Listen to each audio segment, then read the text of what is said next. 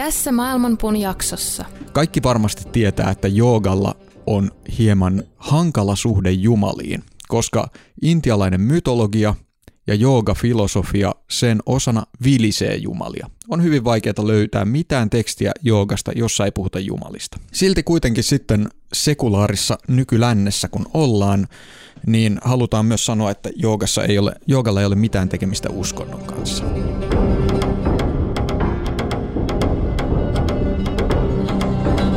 Maailmanpuun juuret ovat ylhäällä ja lehvästö alhaalla.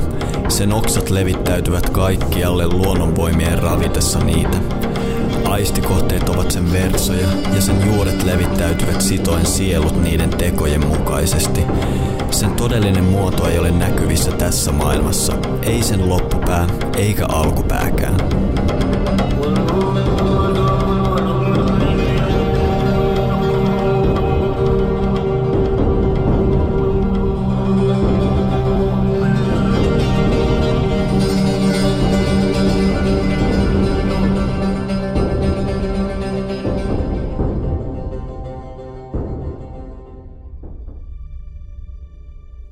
Tervetuloa kuuntelemaan Maailmanpuuta, podcastia, jota jumalatkin kuuntelevat. Minä olen joogaopettaja Miska Käppi ja studiossa on kanssani joogatutkija Matti Rautaniemi. Kuuluvatko jumalat joogaan? Kaikista maailman kulttuureista löytyy käsitys ihmistä korkeammista voimista – Moderni länsimainen kulttuurimme kuuluu häviävän pieneen historialliseen vähemmistöön kyseenalaistaessaan laajalti korkeamman olennon olemassaolon. Joogan maailmankuvassa jumalilla on tärkeä rooli ja niihin viitataan kaikissa joogaperinteen keskeisissä lähteissä. Mutta mitä jumalilla oikeastaan tarkoitetaan? Ovatko jumalat uskon asia – vai onko niitä mahdollista lähestyä myös muilla tavoin? Mitä merkitystä on sillä, että joissakin perinteissä jumalia on yksi, joissakin useampia? Tervetuloa mukaan etsimään kaiken olevan alkusyytä.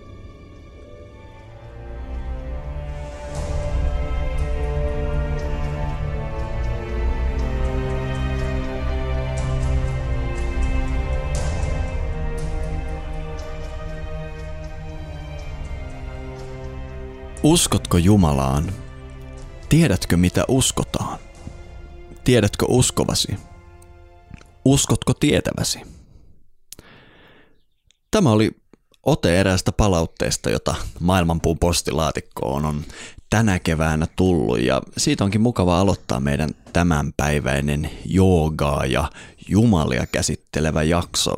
Eikö ollut, ole ollut aika mukavaa toimintaa tuolla maailmanpuun postilaatikossa viime aikoina, Matti. Joo, vaikka meidän julkaisut on ollut vähän epätasaista ehkä tänä keväänä, pitkä tauko tuli tuohon alkukeväälle ja näin, niin kuulijat on silti olleet tosi aktiivisia. Kiitos siitä. Te olette lähettänyt ihan hämmästyttävän ö, ylitsevuotavia palautteita.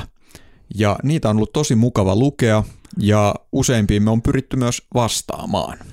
Kyllä, ja me emme ole vielä päässyt tässä eristyksen maailmassa siihen pisteeseen, että oltaisiin saatu vieraita tänne meidän studioon, niin me ollaan kahdestaan nyt oikeastaan tehty teemajakso ja me ei ennalta oikein arvattu, että kyseessä olisi minkäänlainen teema, mutta onko tämä niin sanottu maailmanpuun koronatrilogia, että se lähti liikkeelle tuosta harjoitusjaksossa, jossa me käsiteltiin hmm. ylipäätään joogaharjoitusta ja kaikkea harjoitusta. Ja sitten me otettiin yksi semmoinen tärkein harjoituksen aspekti. Eli me ikään kuin otettiin tämä jooga-perinteen näkökulma siihen, että koko maailman kaikkeus hengittää. Hmm. Ja pohjimmiltaan se meidän harjoitus on hengityksen säätelyä.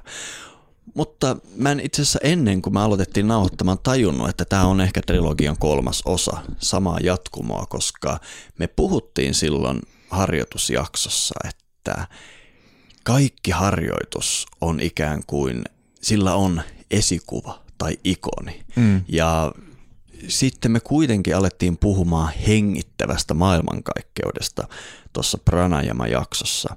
Ja nyt, niin kuin tuossa äsken luin otteen tämmöisestä Jumalaa ja uskoa käsittelevästä runosta, joka meidän postilaatikkoomme tuli, se on myös meidän kuulijoita vienyt sitä harjoituksen aspektia kohti, että joogaperinteessä näitä ikoneita todellakin on sille harjoitukselle ja monesti me kutsutaan niitä jumaliksi. Eli mä luulen, että tämä tulee olemaan tämän meidän koronatrilogian ikään kuin huipentuma. Tämä oli hyvä kiteytys. Mä en ole tosiaan myöskään ajatellut, että me ollaan tässä jotain jatkumoa tekemässä, mutta niinhän se usein maailmanpuun kanssa menee, että kun tietyt teemat käy pyörimään, niin sitten ne alkaa ruokkimaan mm-hmm. itseään ja uusia jaksoja ja ainoastaan väliin tulevat vierailijajaksot vähän hämää sitä, että kyllä siellä joku punainen lanka usein kulkee siellä maailmanpuun jaksojen sisällä. meidän juurijäsenet tosiaan saattaa muistaa, että harjoitusjakso loppui sellaiseen ajatukseen, että – joka, mä muistan, että sanottiinko ihan näin raflaavasti, mutta sanotaan se nyt, että jokainen meistä palvelee jotain ja on hyvä tietää se, että mitä palvelee, koska se kuin huomaamatta se tulee muuttamaan meitä kaltaisekseen. Ja tota, sä sanoit tuossa, että harjoituksella on aina ikoni, niin juuri tähän siis se viittaa, että ihmisellä yleensä on joko tietäen tai tietämättäen joku tällainen ihannekuva, mm. jo, johon hän keskittää huomionsa. Ja yksi tapa tarkastella harjoitusta ja erityisesti joogan harjoitusta on, että se on pyrkimys tulla tämän ikonin tai ihannekuvan kaltaiseksi. Mm. Ja, ja niin kuin, niin kuin tuossa mainitsit, usein tätä ihannekuvaa kutsutaan Jumalaksi. Useimmille ihmisille ei ole yhtään selvää, mitä sanalla Jumala tarkoitetaan. Ja se, että me valitaan vaikkapa tähän joogaperinteen käyttämään sanaan Deva käännökseksi Jumala, se on jo melko riskaapelia homma. Ainakin meidän silloin pitää määritellä se Jumala aika tarkasti. Mä luulen kuitenkin, että useimmilla ihmisillä tämä Jumala kiteytyy tämmöisiin ehkä vähän taikauskoisiin tai hölmöihinkin ajatuksiin jostain Hebosta tuolla pilven päällä, jolla ehkä on parta ja saattaa olla vielä salama kourassa ja joka on jostain syystä niin hemmetin kiinnostunut meidän elämästä, että se rankaisee meitä, jos me toimitaan väärin ja niin edelleen. Eli se menee tämmöisiin, ehkä mä sanoisin jopa lapsellisiin tulkintoihin Jumalasta. Miten usein jumalat ja uskonnot meidän kulttuurissa nähdään. Mutta mä luulen, että tämä olisi semmoinen hyvä lähtökohta vähän tarkentaa, että mistä me oikeastaan puhutaan, kun me puhutaan joogasta ja jumalista. Joo, tämä on ihan selvästi tärkeä aloituspaikka, koska sana Jumala on varmaan sellainen yksi suurimpia triggeröijiä nykyajassa. Eli monilla ihmisillä tuntuu olevan ihan suorastaan allergia jo sitä sanaa kohtaan. Eli se on, se on jollain lailla vaikea asia kohdata. Mm. Et, ja mä luulen, että se just perustuu siihen, että ei ole, meidän kulttuurissa ei ole sellaista niin kuin selkeää tapaa määritellä Jumalaa millään lailla mm. niin kuin mielekkäällä tavalla, ja, tai sitten ihmisellä itsellään. Hänen syystä tai toisesta nykymaailmassa ihmisen, ihmisen ei ole pakko sitä tehdä elämänsä aikana, että loisi tällaisen käsityksen siitä, mikä on Jumala. Ja mä tuossa itse asiassa aiemmin, kun sanoin tuon, että, ju, että nä, Jumala olisi tällainen niin kuin ihannekuva, jota kohti mennään, niin se on jo aika pitkälle menevää tulkintaa, mm-hmm. eikä missään, missään mielessä ainoa mahdollinen tapa määritellä tätä tätä asiaa.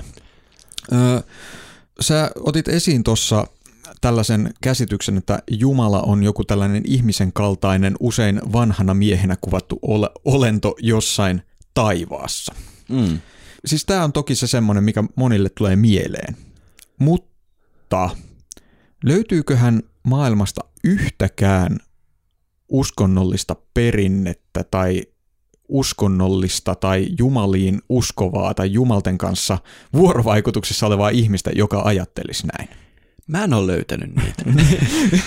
ja tämä onkin tässä hauska, että varsinkin länsimaissa tieteellisen vallankumouksen jälkeen yleensä ne, jotka eivät usko Jumalaan tai Jumaliin tai jotka eivät mielestään palvele Jumalia tai niin, mm. he, heillä on tapana määritellä tämä Jumala ikään kuin semmoisen olkinuken kautta, että tehdään siitä tämmöinen naurettava, yksinkertai, yksinkertaistava määritelmä. Niin mä luulen, että, että tämän mielikuvan taustalla on enimmäkseen renesanssiajan taide, hmm. joka on pidän erittäin paljon eurooppalaista renesanssista ja sen vaikutuksesta kulttuuriin ja myös taiteesta, mutta voi olla, että tämä, se, se saattaa olla ensimmäinen, missä on kuvattu näitä pilvenreunalla olevia tota, ö, partasuita. Mieleen tulee tämä Michelangelon kuuluisa Jumala luo Aatamin maalaus. Kyllä, josta on tietysti Meme-universumi onnistunut tekemään aikakaudellemme mahtavia. Mikä edelleen kertoo tämän maalauksen voimasta. Täsmälleen, täsmälleen. No mutta jos me otetaan alkuun vähän tämmöinen niin kuin uskontotieteellinen lähestymistapa ja siinä mun täytyy kääntyä sun puoleen Matti. Miten tätä jumaluutta tai jumaluuksia on oikein käsitelty tämän viimeisen parin sadan vuoden aikana juuri sinä aikakautena, kun me ollaan tavallaan länsimaissa, varsinkin tietysti muuallakin maailmassa, etäännytty koko Jumala-keskeisestä ajattelutavasta. Miten me ollaan sitten jäsennetty tätä meidän tapaa puhua Jumalasta? No siis Jumalista, han, tämähän on tämä kuuluisa, mihin me on maailmanpuussakin usein viitattu, tämmöinen, että luokitellaan erilaisia äh, tavallaan äh, panteoneja, eli siis tällaisia jumal, äh, miksi niitä pitäisi sanoa? Jumaljärjestelmiä. Jumaljärjestelmiä, kyllä. Ja sitten puhutaan, että on, ja niihin myös kuuluu sitten tällainen, että mikä on se niin kuin, että kuinka monta niitä jumalia on ja mikä ihmisen suhde on. Niihin puhutaan pol- polyteismista, eli että on monia jumalia. Puhutaan henoteismista, eli että on monia jumalia, mutta vain yksi niistä on t- oikea tai tärkeä. Mm. Öö, puhutaan monoteismista, joka on meille varmasti tutuin, eli että on vain yksi Jumala.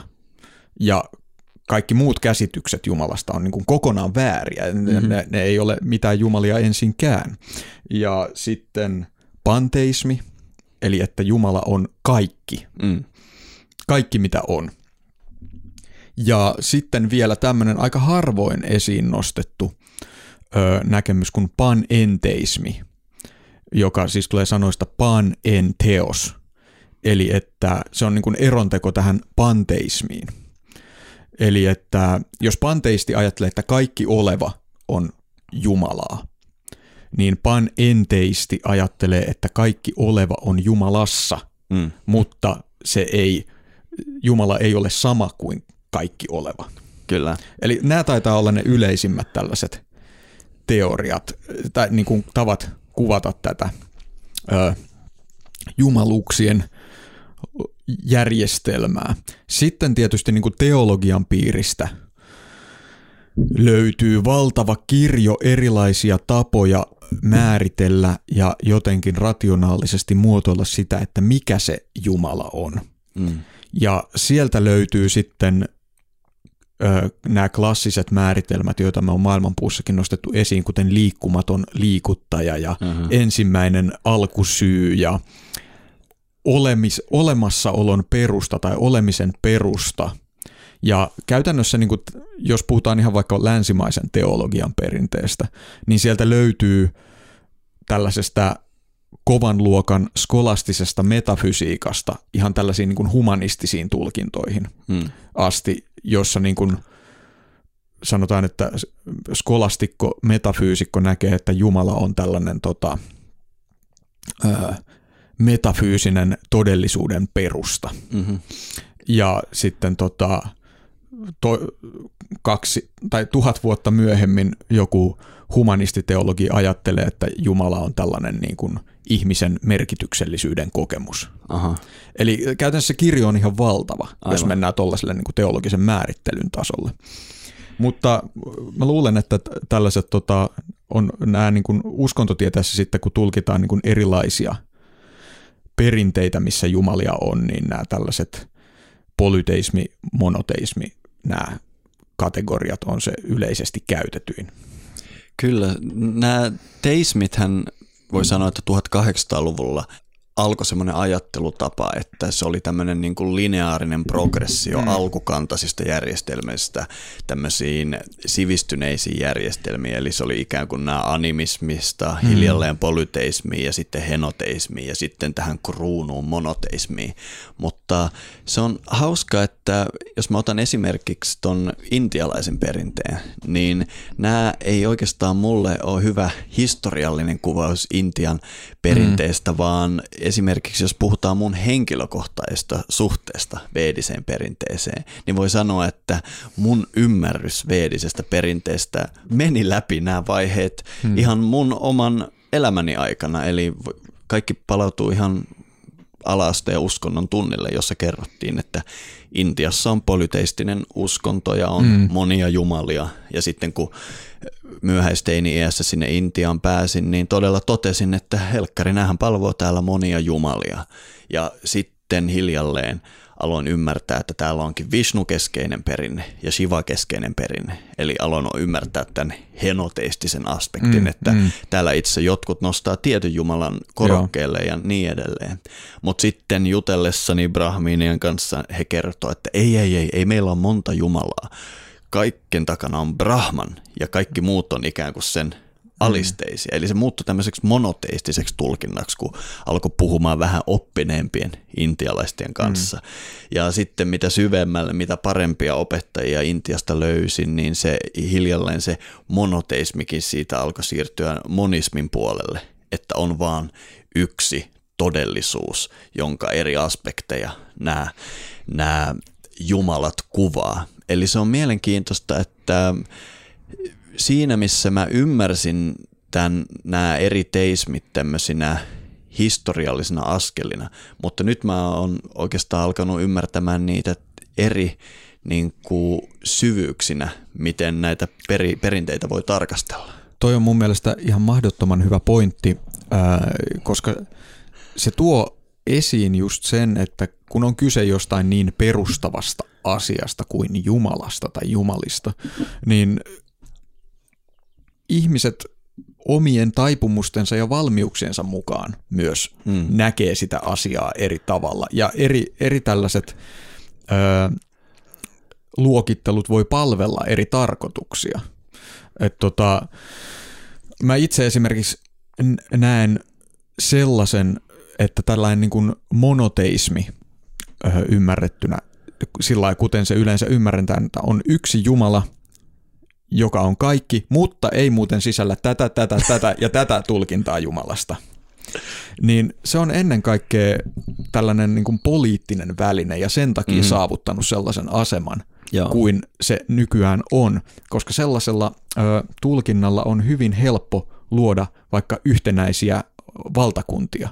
Kyllä, ja varsinkin jos yhden kuninkaan alaisuudessa on tavallaan porukka, joka kutsuu korkeinta Jahveksi ja porukka, mm. joka kutsuu sitä Allahiksi, niin sitten me voidaan tehdä tämmöinen poliittinen kanta, mm. että kaikki muut paitsi Jahve mm. on vääriä. Ja mm. mä ymmärrän tuossa näkökulman, että se vaatii tuommoisen ympäristön ylipäätään, että monoteismi voi olla mielekäs tapa ajatella. Ja, ja siinä on niin kuin myös se, että siis jos puhutaan monoteismista tässä mielessä, niin se ainoa oikea Jumala on kuitenkin aivan todella vaikea määritellä, ja itse asiassa ei määritellä sitä mitenkään, mutta tämä on se ainut oikea. Koska niin. siis sehän koskee, jos mietitään suuria monoteistisia perinteitä, kristinuskoa, islamia, juutalaisuutta, niin sitä ainoa oikea Jumala ei saa määritellä mitenkään, mutta mm. silti se on se ainut oikea, ja nämä muut ei. Ja silti me kuitenkin vähän niin kuin kun silmä välttää määritellä, että hän on omnipresentti, omnipotentti, ja, eli kaikki voipainen, kaikkialla oleva ja, mm. ja sisältää kaiken. Eli sitten jos se kerran sisältää kaiken, toi sun kritiikki on aika aiheellinen, että jos kerran Jahve sisältää kaiken, niin eikö se sisällä Allahia? Ni, niin, niin, siis että se, se johtaa, siis sehän johtaa moniin ongelmiin. Kyllä. Tämä monoteismi. Se on tavalla, jos mietit mietitään ihan tällaisina älyllisinä systeemeinä näitä, niin se on yksi vähiten tyydyttäviä mun mielestä teologisista systeemeistä. Kyllä, ja myöskin jos ihan niin kuin lainataan erästä monien mielestä monoteistista tekstiä, että hedelmistään puu tunnetaan, mm. niin koska se kannanotto, että tämä on jees ja loput on vääriä, on niin kuin, Oletko ikinä tavannut sellaista ihmistä, joka sanoo, että yksi tapa ajatella on hyvä ja kaikki muut vääriä? Mm, se on mm. niin kuin riita heti. Joo, ja useimmiten, tai hyvin harvoin sanotaan, tällaisella ihmisellä on mitään näyttöä siitä, että se olisi paras tapa. Kyllä. Öö, että, että juuri tällä, t- tällä lailla ajattelemalla ja uskomalla saa parhaan tuloksen. Mm. Ja myös vaikea osoittaa, että miksi ne muut on vääriä. Mm. Mulle tuli vielä, mieleen vielä tuosta sun tosi valaisevasta progressiosta, miten sä mm. Intian perinteen kanssa kuljit koko tämän tota, tota, niin kuin kategorioiden sarjan läpi. Tuli mieleen vielä se, että tietyssä mielessä toi monismi, johon siis päädyit lopulta ja johon monet viisausperinteet ovat päätyneet tai jota ne tuovat esiin niin kuin sillä syvimmällä tasollaan, mm. niin tietyssä mielessä siitä myös palataan jollain lailla tämän, näiden määritelmien alkupäähän. Mm, en ole ihan vielä eli, kyydissä. Eli, tota, kun sä sanoit, että kaikki lähtee tavallaan, tai no ehkä sun suhde Intiaan ei lähtenyt liikkeelle an, animismista, mm. mutta se lähti polyteismista liikkeelle. Joo.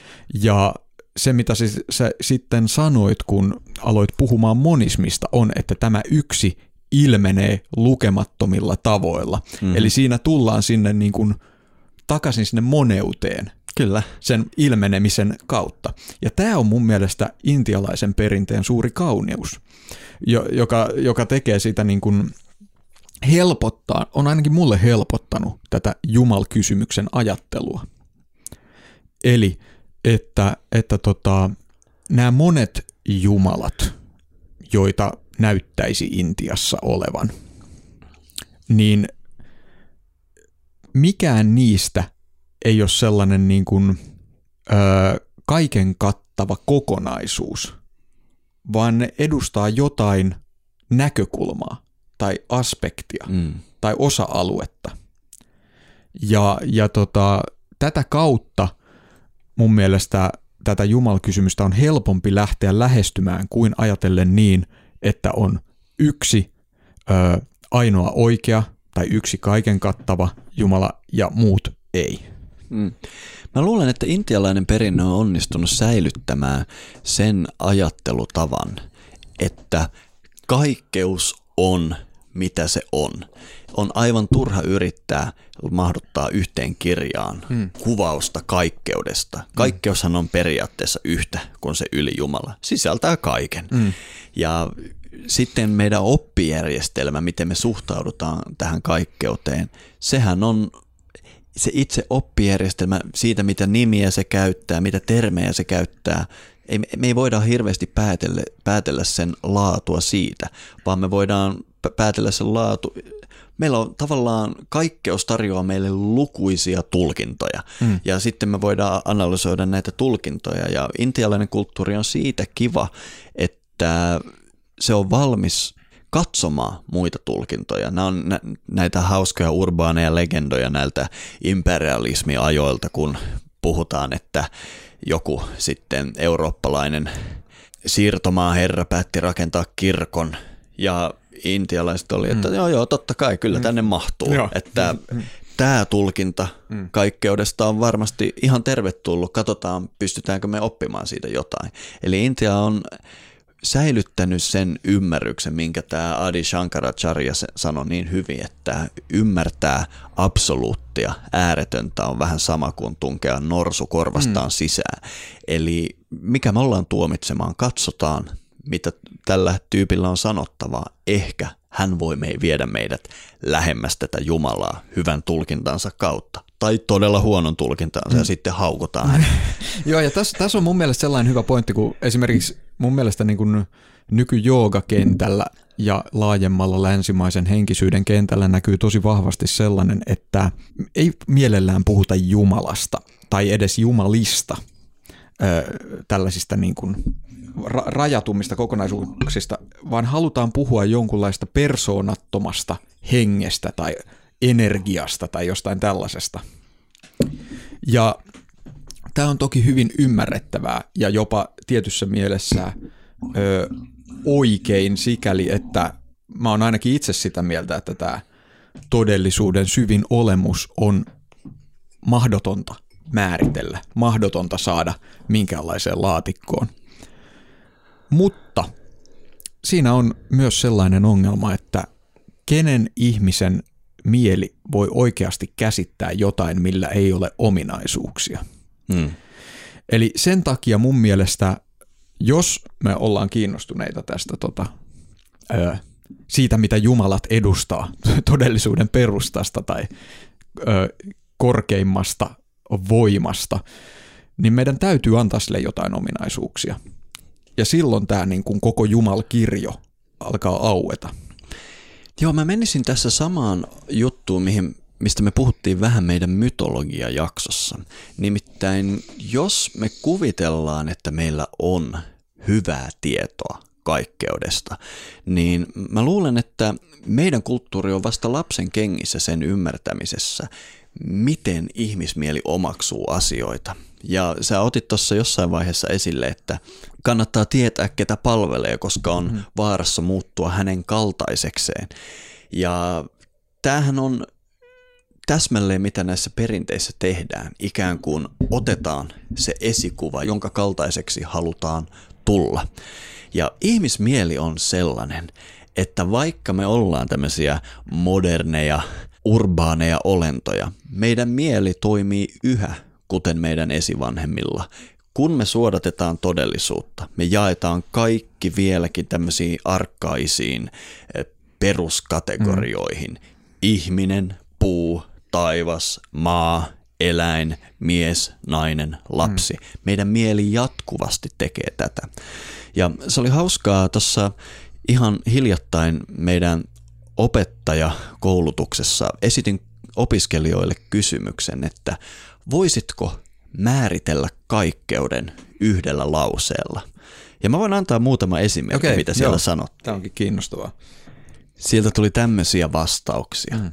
kun kaikkeus on liikettä, valoa, ikuinen, värähtelyä, kaikki minussa, minä kaikessa, öö, elämä, kosmos, rakkautta, energiaa.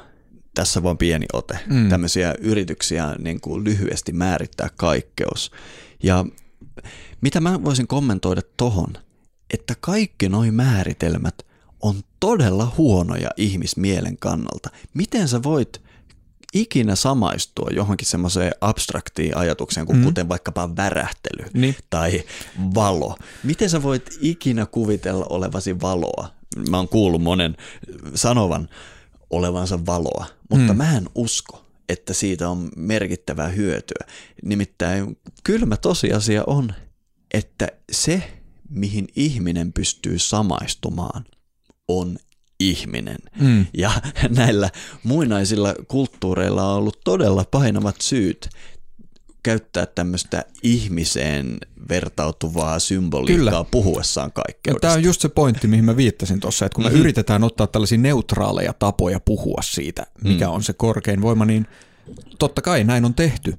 Öö, mä mietin tuota valoa, niin valohan on hyvin perinteinen tapa kuvata sitä, millainen se öö, todellisuuden perusta on. Joo. Ja meillä on kokemus, me katsotaan aurinkoa ja se on tavallaan kirkkainta ja suurinta, mitä me voidaan havaita. Mm. Ja mun mielestä se, kun sanotaan, että todellisuuden perusta on valoa, niin se on jotain auringon kaltaista. Kyllä. Ja kun me ollaan joogaperinteen piirissä, niin sana Jumalalle – hän on deva mm. tai devi jumalattarelle, mm. mm. mikä tulee sanskritin juuresta div, joka mm. tarkoittaa se, mikä loistaa, se, mikä hehkuu, eli se on suora viittaus valoon.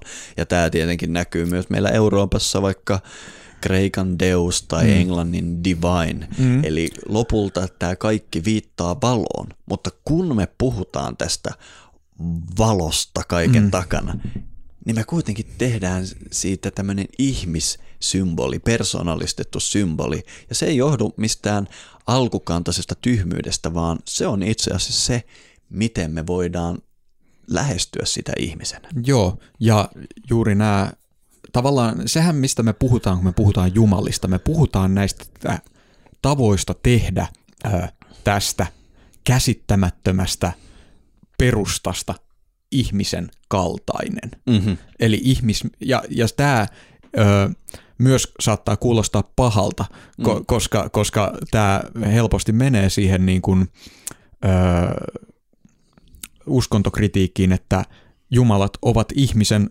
luomuksia, ihmismielen luomuksia. Tietyssä mielessä kyllä. Mm. Ne on tapoja. Mutta hyvin kapeassa. Mu- mutta ennen kuin mennään tohon syvemmin, niin ehkä sä ihan tämän jakson alussa sanoit, että joogaperinne kutsuu jumalia, tai käyttää jumalista sanaa deva, ja vähän kyseenalaistit, että onko Jumala hyvä käännös sille. Mun mielestä se on täydellinen käännös. Eli mä en näe siinä ongelmaa. Mm. Ja tämä tulee juuri sen takia, minkä sä nostit tuossa esiin, että se juuri on se, mikä on ö, Deus, ö, Dios, ö, Zeus, ja siitä aina Suomen taivassanaan asti on todellinen etymologinen linkki.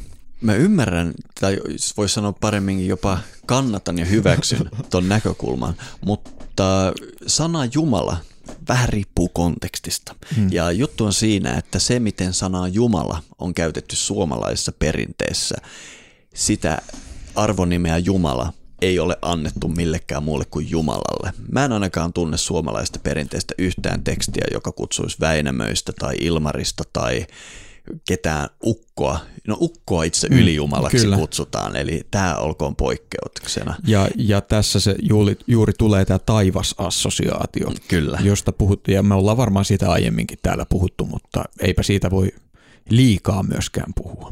to, mut, mutta siis tota, tämä sana Jumala, mm. sehän on ihan eri juurta kuin Deva tai, tai, tai Zeus tai Deos.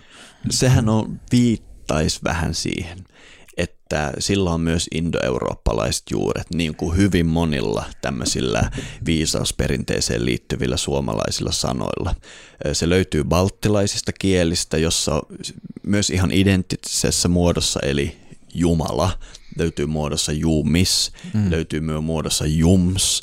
Mm. Ja tämä jum vaikuttaisi olevan sukua muun muassa tälle juurelle, mistä tulee sana jooga, eli juj. Aa. Ja monissa keskiaikaisissa tantrateksteissä käytetäänkin sitä muodossa jaamalla, eli se tarkoittaa sitä, että kosmoksen feminiininen ja maskuliininen aspekti yhdessä esitettynä toisiinsa kietoutuneena. Mm. Ja tästähän on kokonainen Tantran Jaamalla Sampradaya, jossa nimenomaan tämä symboliikka on yhteen kietoutunut Shakti ja Shiva. Ja, ja, ja tälle on nimity, nimitys Tiibetissä Jabjum. Kyllä. Ja sitten tietysti Baltit käyttää tästä symbolia, jossa on kaksi yhteen kasvanutta olkea tai mm. kaksi yhteen kasvanutta puuta. Eli meidän on hyvin perusteltua sanoa, että tämä Jumala tulee siitä, kun koko luominen on yhdessä tässä, tässä ikään kuin lepotilassa. Eli jos me mennään ihan se alkulähteelle. Mm. Mutta mä voin olla sun kanssa samaa koulukuntaa, että koska meillä ei enää ole sitä muinaista historiallista kontekstia. Se kenties on ihan ok sana sitten viittaamaan kaikkiin näihin persoonallistettuihin muotoihin, mitä me tästä käytetään. Paitsi, että me taidettiin Eetterijaksossa tehdä tällainen sopimus sun kanssa, että näistä persoonallistetuista muodoista pitäisi käyttää termiä jumaluus. Ja tässä on hyvä johdonmukaisuus. Eli silloin, kun me ikään kuin puhutaan kaikkeudesta, äärettömästä, absoluutista, mm. Jumala on hyvä termi. Mm. Silloin, kun me tarkennetaan aspektia, Eli esimerkiksi mm. puhutaan siitä, miten tämä kaikkeus ilmenee. Silloin tämä jumaluus mm. voisi olla aika hyvä ja näin me voidaan löytää tämmöinen kompromissiratkaisu. Kyllä, ja siis jumaluus on mun mielestä ihan pätevä ja siis myös englannin kielessä käytetään tätä, käytetään tätä dieti Kyllä. sanaa.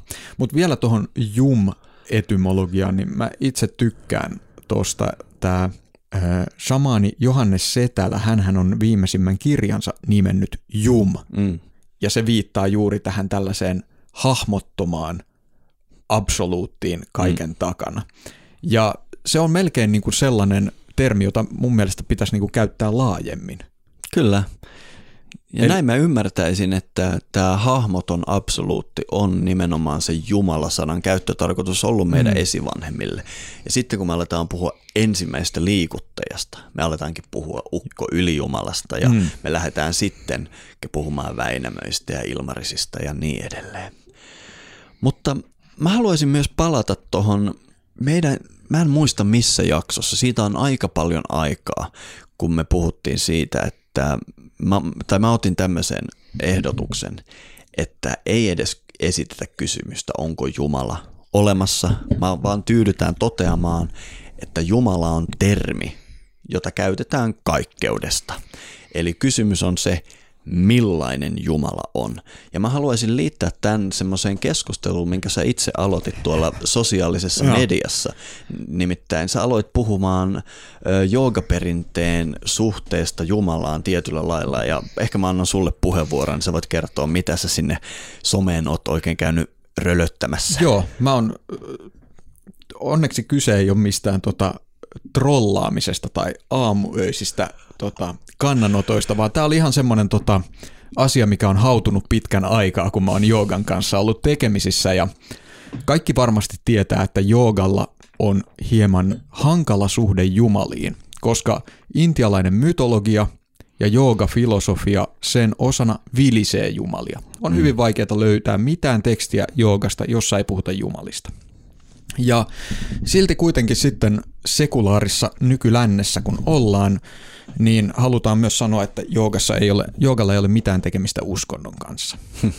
ja sitten joudutaan keksimään erilaisia keinoja perustella, että miksi on Ganeshan patsas joogasalilla ja miksi on Shiva tota, jossain joogapaidassa tai jossain. Ja tota, mä lueskelin Bhagavad Gitaa, jossa toinen päähenkilöistä on hyvin tunnettu hindu-jumala. Ja tota, tota, tota, tulin sitten tällaiseen toteamukseen, että kun me puhutaan niin jooga-filosofiasta, ja mm. filosofiaan sisältyy tiettyjä oletuksia, että siinä on kyse tällaista niin kuin puhtaan rationaalisesta pyrkimyksestä tietoon ja mm. totuuteen, päättelyn ja dialogin keinoin.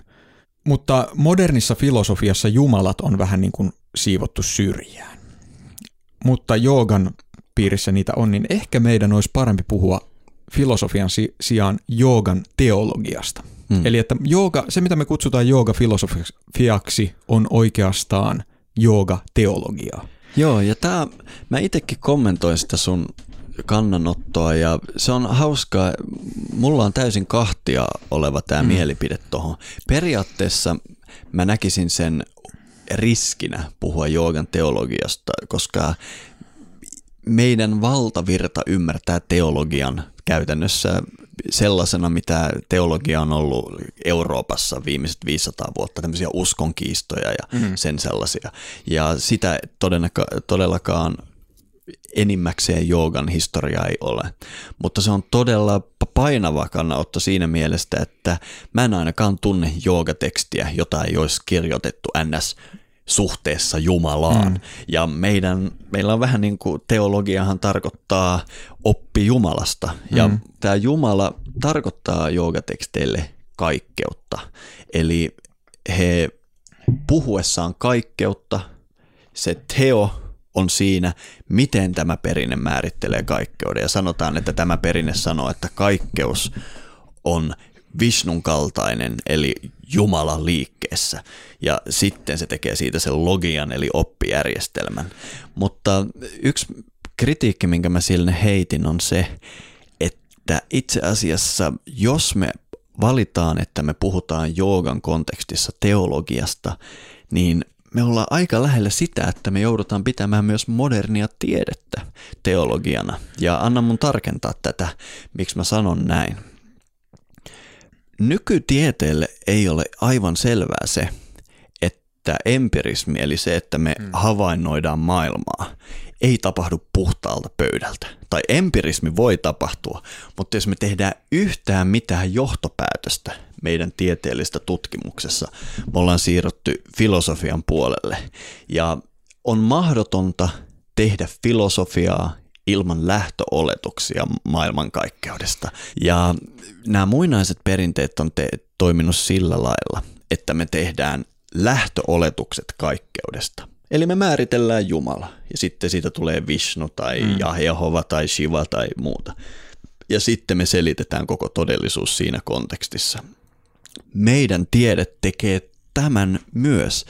Ja kun meidän tiede määrittelee tämän teon, niin se on kutakuinkin niin, että mikä on kaikkeus? Kaikkeus on kuollutta ainetta. Mm. Ja mun mielestä tämä on ainoa tyydyttävä avain vaikkapa ystävämme Friedrich Nietzschen toteamukseen, että Jumala on kuollut. Me ennen pidettiin kaikkeutta elävänä, nyt me pidetään sitä kuolleena. Joo. Eli kun me ollaan määritelty tämä teo kuolleeksi aineeksi, teologiasta tulee moderni tiede. Tämä Mitä on, mieltä olet tästä? Tämä on hyvä puheenvuoro, jossa on niin paljon avattavaa, että tota, katsotaan miten kauan tässä menee. ö, mutta siis, ö, mä olin tosi iloinen siitä, miten paljon ö, kommentteja ja tietenkin tykkäyksiä ö, tämä, tämä tota mun kannanotto aiheutti, koska mä ajattelin, kun mä sen kirjoitin, että tota, siellä nyt tota, ihmiset vaan katsoo, että että toi tota, Rautaniemi pitäisi, sen pitäisi käydä ulkona joskus. Ja tota, mä itse asiassa ulkoilen hyvin paljon tiedoksi teille. Mutta tota, sun kritiikit oli hyviä ja sinne tuli paljon hyviä kommentteja. Ja yksi semmoinen asia, mikä tietysti pitää muistaa, on se, että oikeastaan kaikki filosofia ennen uutta aikaa, eli ennen 1300-lukua, ennen 1400-lukua, on teologiaa. Niinpä.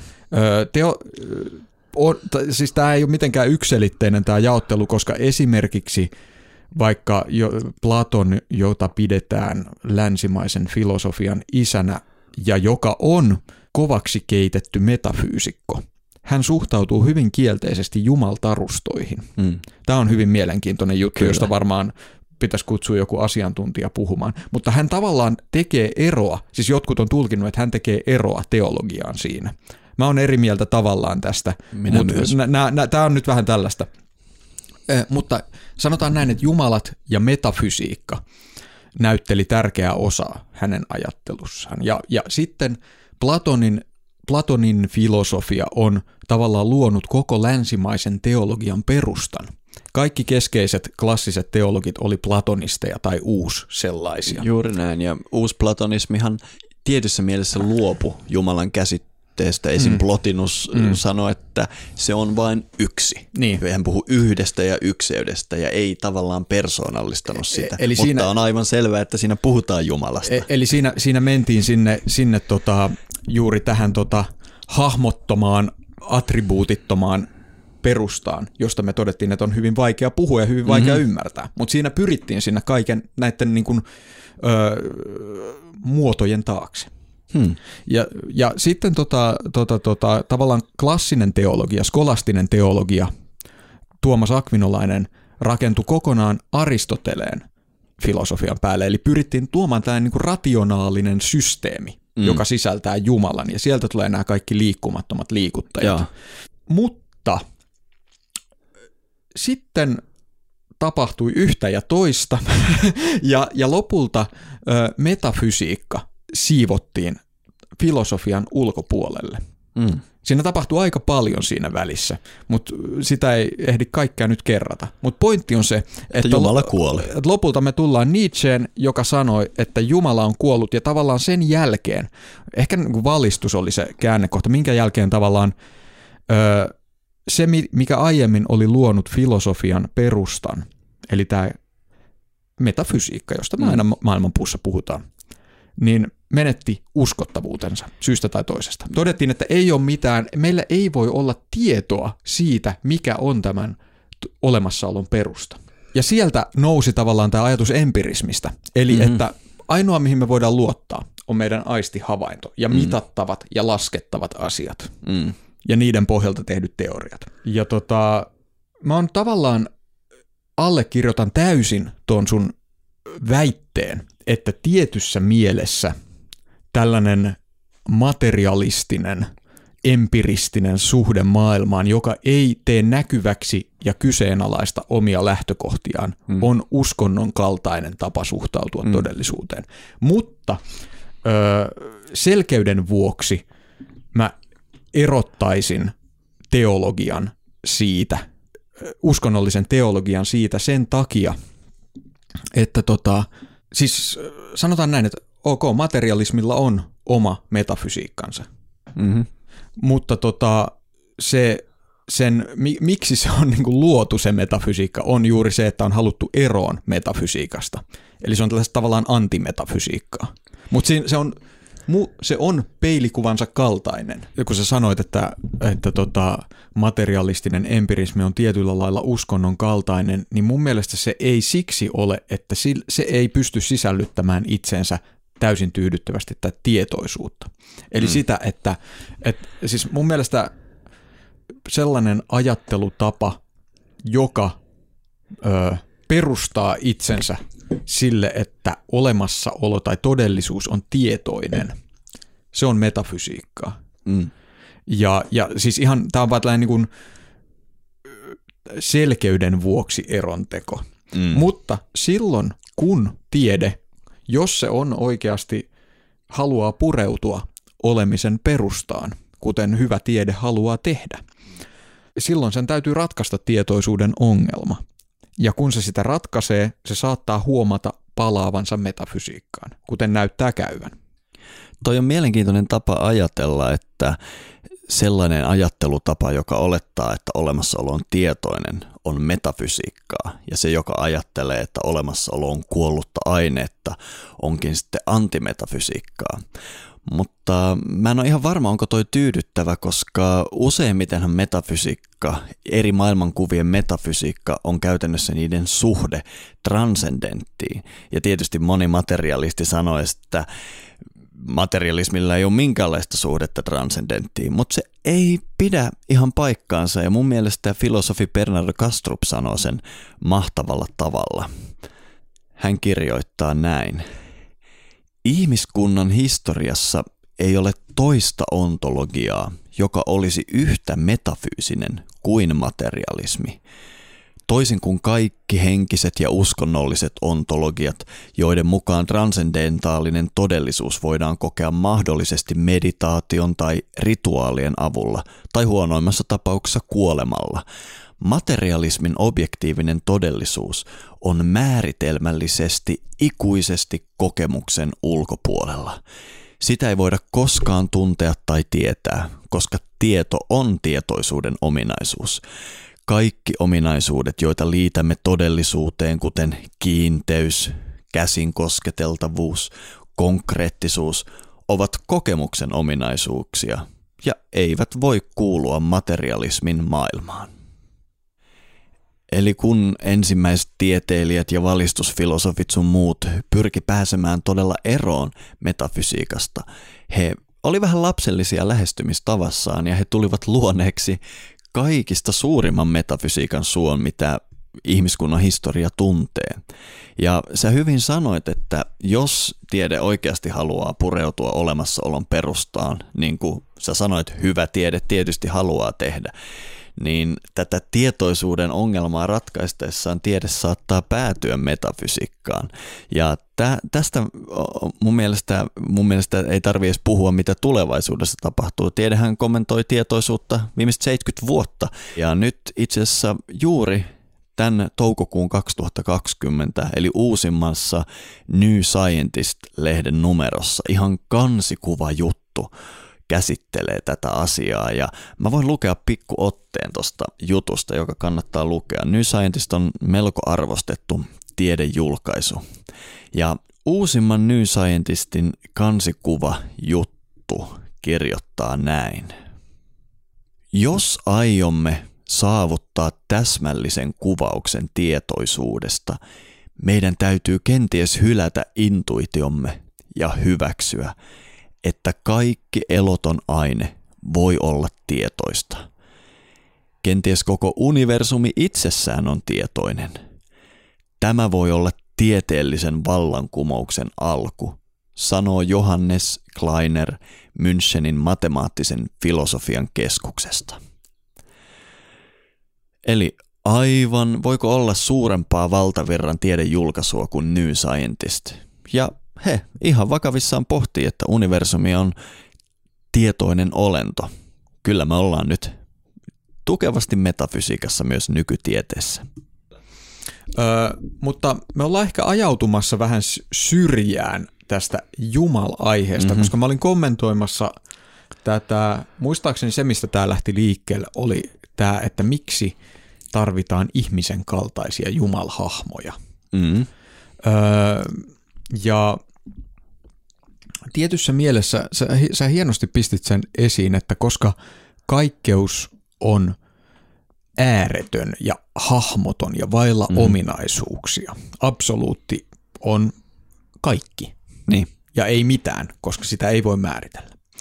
Niin sen takia ihminen tarvitsee, voidakseen ymmärtää jollain lailla tätä, tätä todellisuuden metafyysistä perustaa, niin tarvitaan tällaisia ihmisen kaltaisia esityksiä, ikoneita, niin kuin on sanottu. Ja tietyssä mielessään, eikö tässä tulla vähän siihen, että, että itse asiassa tämä parrakas ukko pilven reunalla ei olekaan niin huono idea. Sehän ei ole ollenkaan huono idea niin kauan kuin ei oikeasti kuvittele, että tuolla pilven reunalla on joku parrakas ukko, vaan tämä on tapa puhua todellisuudesta.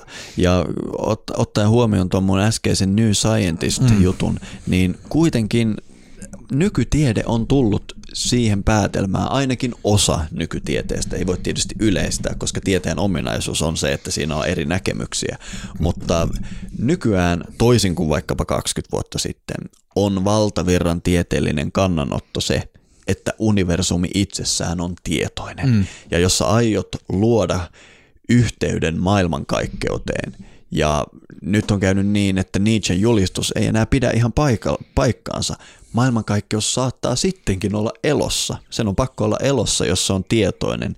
Niin silloin meidän on viisasta puhua maailmankaikkeudesta ikään kuin se olisi tietoinen. Ja silloin puhua maailmankaikkeudesta Jumalana ei enää edes ole mikään pseudotieteellinen hömppäjuttu, vaan varten otettava esitys. Ja kun me satutaan olemaan ihmisiä, saattaa olla parasta puhua maailmankaikkeudesta ikään kuin se olisi ihminen.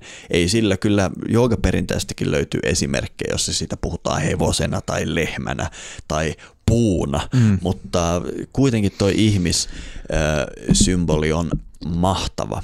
Tämä on muuten hirveän mielenkiintoinen aihe, koska kun mä oon puhunut joogafilosofiasta nyt erilaisten ihmisryhmien kanssa Zoom-yhteyksien kautta ö, viime aikoina, niin aika monia mietityttää tällä hetkellä ihmiskeskeisyys, mm. ja joka nähdään niin kuin suurena ongelmana ö, esimerkiksi tämän hetken ekologisessa keskustelussa. Mm. Eli että se, että tarkastellaan maailmaa ihmislähtöisesti ja, ja nähdään niin kuin vaikkapa, kun esimerkiksi joogan yhteydessä mä oon puhunut tästä, että jooga näkee koko todellisuuden ihmisen kaltaisena. Mm niin kuin esimerkiksi jooga-filosofiassa puhutaan purushasta. Perimmäinen tietoisuus on purusha, eli ihminen. Mm. ja kosminen ihminen ja kaikki tällaiset termit. Niin tämä on herättänyt kysymyksiä sitten, että onko jooga ihmiskeskeistä. mun vastaus siihen aina on, että ei ole. Jooga on tietoisuuskeskeistä – Öö, ja, mutta todellisuus on joogan mukaan ihmisen kaltainen. Mm-hmm. Ja tavallaan se, mikä pointti siinä on, on se, että ihminen ei joogan näkökulmasta ole mikään tällainen yksittäinen liha- ja luusäkki, vaan linkki tämmöisessä tietoisuuden ketjussa, ehkä voisi sanoa. Joo, ja mä, mä itse sanoisin, että toi on myös virheellinen diagnoosi. Siinä tulee tapahtuu sekannus, että me raiskattaisiin luontoa sen takia, että me ollaan ihmiskeskeisiä. Joo. Mä sanoisin, että me raiskataan tätä planeettaa ja kohdellaan kaltoin elämää sen takia, että me ollaan omaksuttu metafysiikka, jossa ihminen on erillinen tästä kaikesta. Ja on hyvin tärkeää ymmärtää, että juuri sen takia nämä muinaiset viisausperinteet on päätynyt puhumaan kaikkeudesta ihmisen kaltaisena, jotta me voitaisiin luoda mahdollisimman vahva side ja yhteys meidän ja kaikkeuden kanssa. Ja jos me onnistutaan siinä, me ei ikimaailmassa voitaisi tehdä luonnolle sitä, mitä me tehdään meidän kulttuurissa. Eli ongelma ei ole missään vaiheessa ollut ihmiskeskeisyys. Ihminen on luonnostaan ihmiskeskeinen, niin kuin hiiri on hiirikeskeinen mm. ja tammi on tammikeskeinen. Ongelma on se, että me ollaan menetetty ymmärrys siitä, että koko maailmankaikkeus on meidän kaltainen ja meil, meillä on uskomaton side kaikkeuden kanssa. Toi on täsmälleen, miten mä näen itse tämän asian. Ja vielä tähän haluaisin tuoda sen, kun mä itse on viime aikoina myös näissä kuuluisissa ulostuloissa niin käyttänyt myös provosoivasti termiä, että ihminen on luomakunnan kruunu. Ja mä oon käyttänyt tätä ihan tarkoituksella sillä, että se vähän tökkisi joitakin nykykäsityksiä, koska sen lisäksi, että ö, käsitys ihmisen erityislaatuisuudesta on ehkä vähän huonossa huudossa, huudossa, niin kaikenlainen käsitys hierarkiasta mm. on erittäin väärin ymmärrettyä, mä sanoisin. Kyllä. Ja tota, mä itse näen tietyssä mielessä, että tämä todellisuus on hierarkkinen, on eri tasoja on eri, erilaisia ö, asteita olemassaolossa. Mm-hmm. Mutta mitä se tarkoittaa käytännössä, onkin sitten jotain ihan muuta. Eli jos sanotaan, että ihminen on luomakunnan kruunu tai luomakunnan ö, niin kuin, hallitsija on ehkä väärä sana, mm. mutta sellainen poikkeusolento mm. tarkoittaa, että sillä on poikkeuksellinen vastuu – mm. ja poikkeuksellinen mahdollisuus ottaa sitä vastuuta. Kyllä. Koska mun kokemus eläimistä on se, että niillä ei tätä mahdollisuutta ole.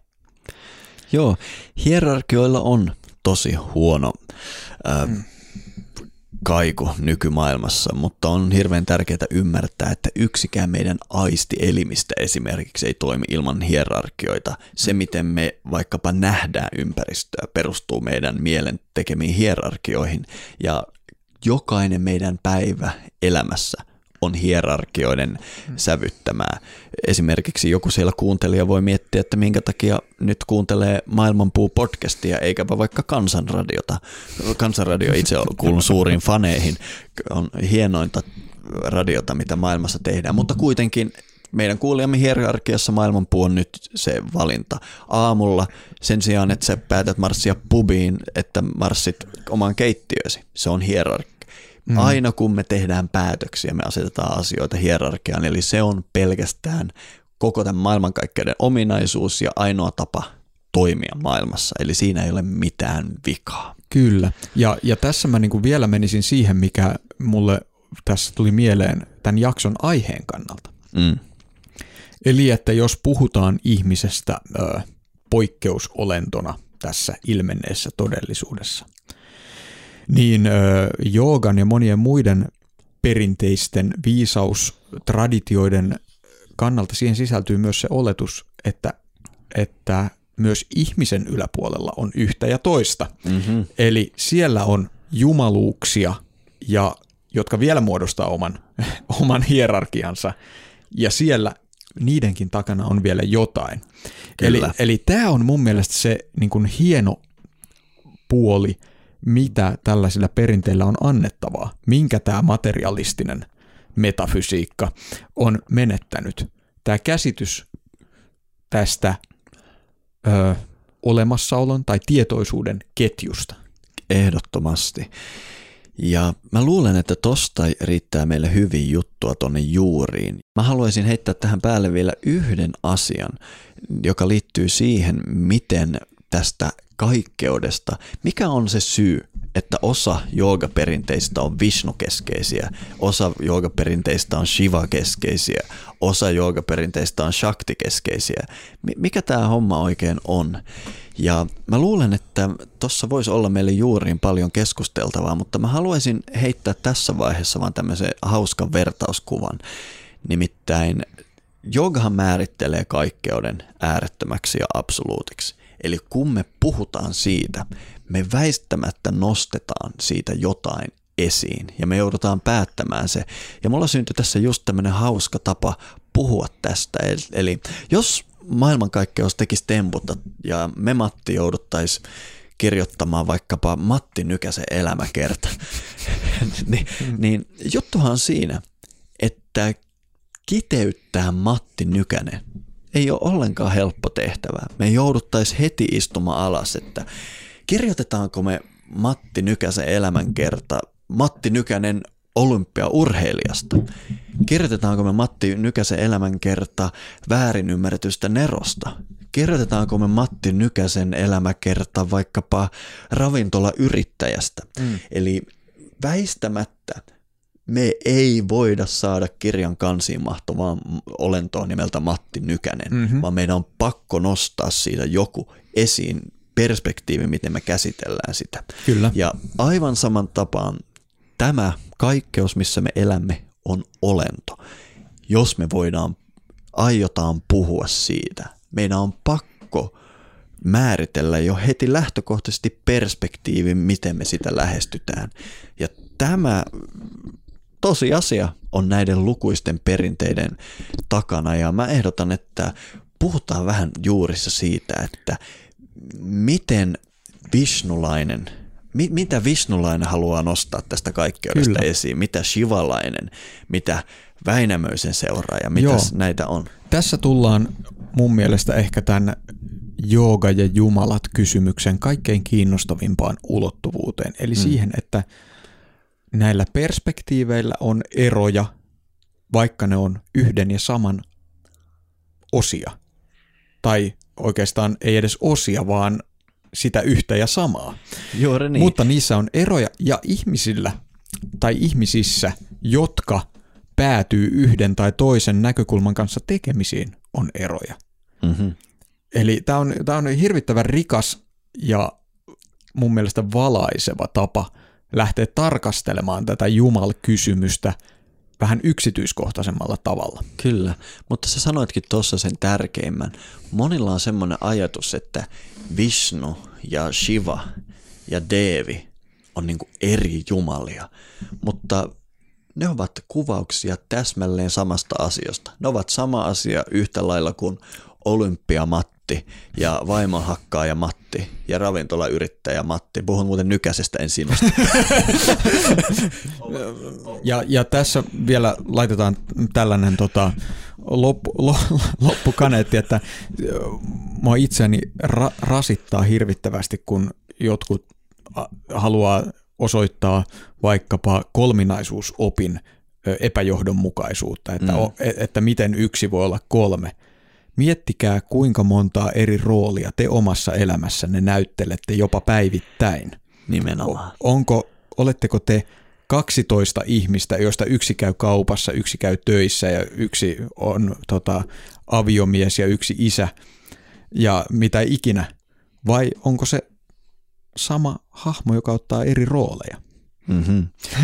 Näitä me voimme tuumia hetken päästä maailmanpuun juurissa ja jos et tiedä, miten ne jutut pääsee kuulemaan, niin se käy helposti suuntaan maailmanpuu.fi kautta liity. Ja kannattaa muistaa, että pystyt myös lisäämään nämä juuret sinun puhelimesi podcast-appiin. Kannattaa käydä lukemassa sieltä maailmanpuu.fi kuunteluohjeet. Siellä on kätevä temppu, millä saat koko meidän koko pitkät juuriosiot sisältävät jaksot suoraan automaattisesti puhelimeesi heti kun ne ilmestyvät. Näin on.